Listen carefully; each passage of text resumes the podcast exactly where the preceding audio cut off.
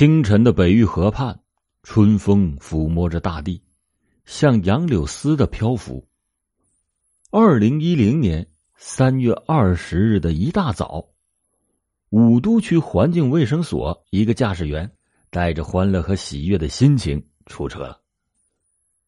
当他在某医院门口的公路上装垃圾的时候，同单位的另一个驾驶员挡住他说：“你拉了一个尸体。”但是这名驾驶员并没有在意，以为对方是在开玩笑吓唬他。这青天白日的，哪有什么尸体？车装好了以后，径直的就开到了东江垃圾场。九点，武都区东江镇六十二岁的拾荒人王老太和几个同伴在东江垃圾场跑着垃圾。当第一车的垃圾倒下以后，几个人是一拥而上，都是用耙子刨。手脚麻利的王老太一耙子挖下去，哎，一下勾住了一个黑色的塑料袋。他感觉到那个袋子还挺重的，心想这可能装的是面粉或者是洋芋，于是他就用耙子将袋子勾到了脚下。然后弯下腰开始解袋子，但是解了一层又一层，一共解了三层还没解完。这情急之下，一把就给袋子撕开了。但是他却惊悚的看着袋子里边装的并不是别的东西，而是成年人的下半身尸块。这个情景令他胆战心惊，顿时吓得是毛骨悚然。他赶紧就站到了一边。稍作镇定以后，就把这件事情告诉了几个同伴。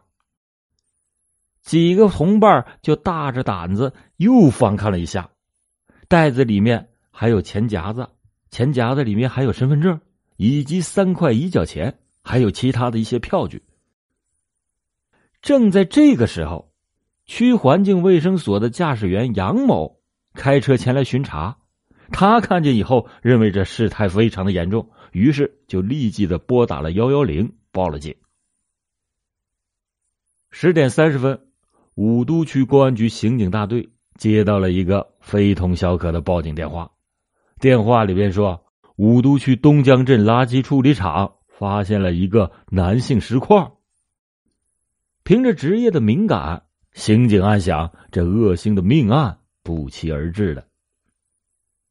接到报警以后。武都区公安局派刑侦技术人员立即的赶赴现场。经过核实，垃圾处理厂确实有男性人体尸块。区公安局的领导就迅速的又把案情报告给了区委区政府以及市公安局。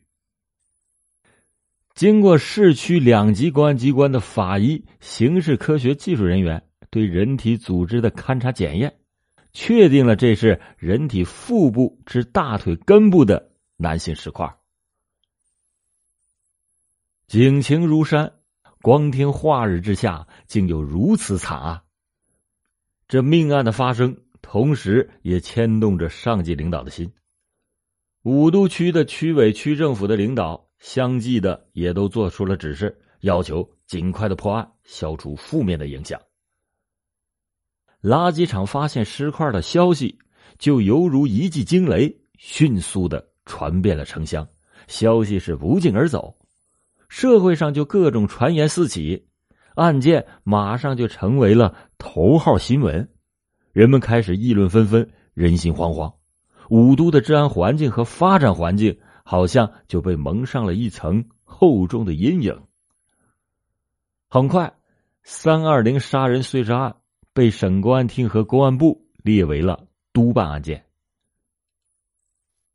市区公安局立即启动命案侦破工作机制，迅速的成立了专案组。经过刑侦技术人员现场的勘查确认，这无疑是一起建国以来本地发生的罕见的恶性杀人碎尸案。整个杀人案就像是一个谜，一个难解的斯芬克斯之谜。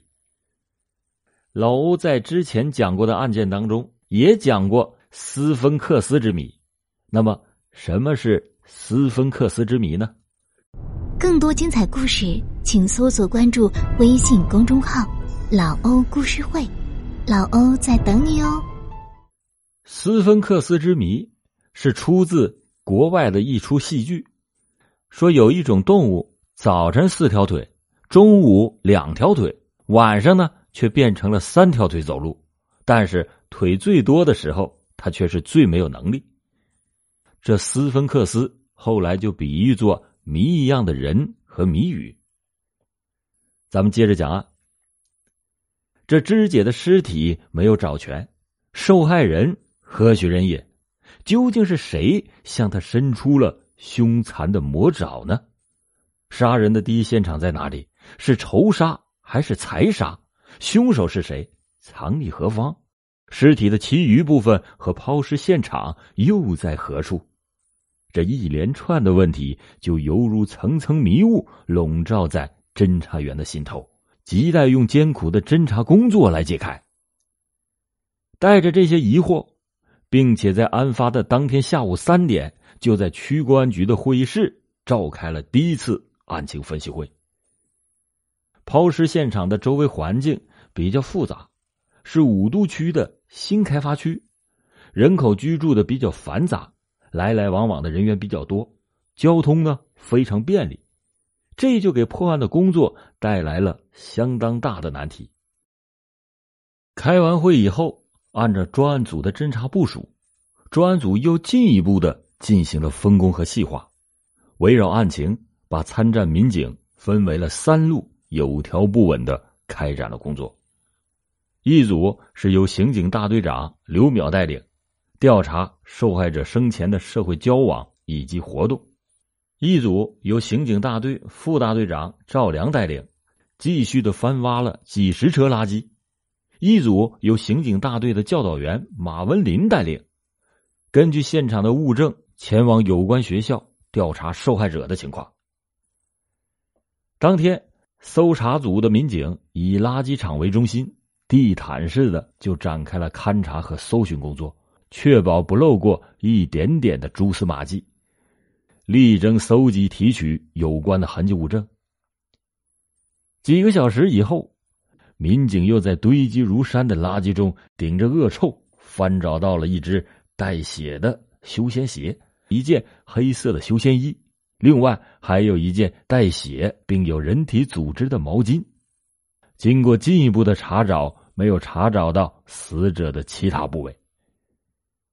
这起案件能否以最快的速度侦破，关键就在于查清尸源。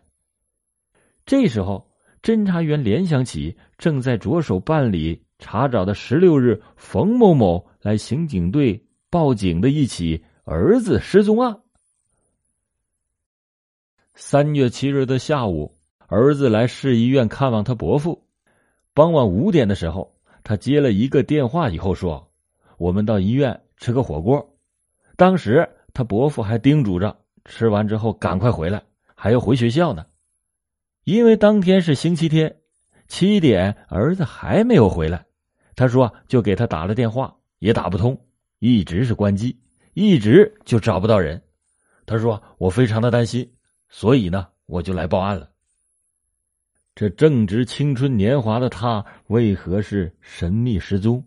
这里面一定是有蹊跷。根据现场的物证，又经过外围的调查。尸源为武都某学校零八级药剂班就读的学生冯某，当时是十九岁，并且和他父亲在三月十六日报的失踪案的名字相一致。这谁能对冯某有如此的深仇大恨，对这个青年学生就下了如此的毒手？难道他生前与什么人有过过节？当天晚上，专案组民警又分为五组，在重点的地点路段巡逻守候，以防止犯罪嫌疑人继续的抛尸。三月的夜晚，春寒料峭，民警身穿着单衣，潜伏守候在可疑的地点。负责城区检查的侦查员连夜的奋战，对市区的公共娱乐场所、旅社、酒吧进行了细致全面的检查。负责调查受害人学校情况的侦查员更是精梳细排。同学们反映，三月五日放学以后，冯某是一个人离开学校。离开学校的时候说，他伯父有病了，要到医院去看望，之后就再也没有回到学校。十三日的时候，家长才来学校查问。到了二十一日，侦查员继续从冯某生前的活动查起，连夜走访知情人，排查有作案可能的嫌疑人员。其次，继续围绕受害人的同学、朋友等进行调查，了解死者的生活习惯以及密切交往的人员等情况。就在排查进入到死胡同。专案组成员一筹莫展的时候，一条新的线索使案情柳暗花明。据查，三月七日的晚上，从他父亲那里离开之后，和女青年李某某等人吃饭。据李某某讲，吃饭的时候，冯某接了一个电话，然后就走了。同时，又综合了各种情况，一共排出了七名关系人。根据一个知情人讲，他和陇南某学校零八药剂班的学生李某是朋友。三月七日晚上十一点左右，李某打电话约他上网，他就在李某的楼下等待，但是左等右等也没有等来，他就多次的打电话催促，大概能过了四十分钟以后，这李某才出来。他看见李某当时是衣着单薄。神情呢还有些紧张，很是不自然，但是当时也没问他到底是什么原因。两个人就在一个网吧上一直上网，到了第二天的天亮。七点的时候，李某借他的手机给他的同学杨某某打了一个电话，在电话里说：“你是杨某某吗？我是冯某的哥。这几天冯某到校吗？”当时他就感到李某打的这电话莫名其妙。之后，两个人就回了家。这个李某正是排查出的七名关系人之一。民警立即想起，在二十日晚上八点的时候，对李某进行的第一次询问。当时，李某很镇静的回答说：“自从三月五日冯某离校之后，就再也没有见过这个人，而且还主动提供了冯某生前的社会关系。”以及密切的来往之人，李某长得是眉清目秀，像大多数青年学生一样阳光，外表呢看起来也很善良。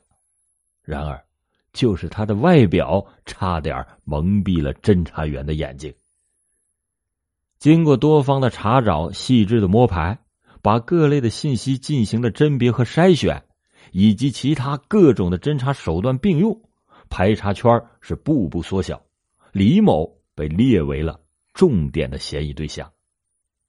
这位李某是陇南某学校零八药剂班的学生，二零零七年十月就因为涉嫌故意伤害罪被武都区公安局刑拘过，二零零八年的十月判缓刑释放。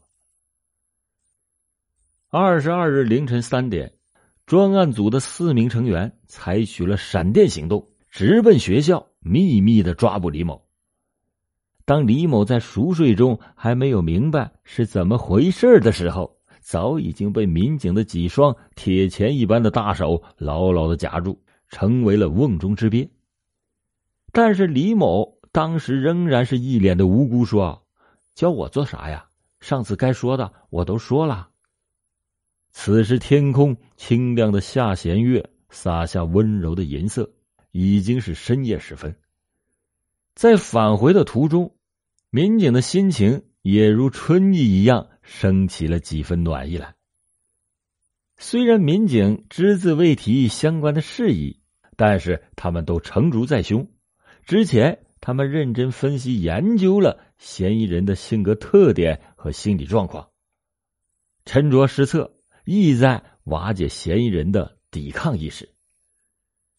面对他们一双双炯炯有神的眼睛，透着的锐气，犯罪嫌疑人是不寒而栗。他的精神防线也在渐渐的崩溃。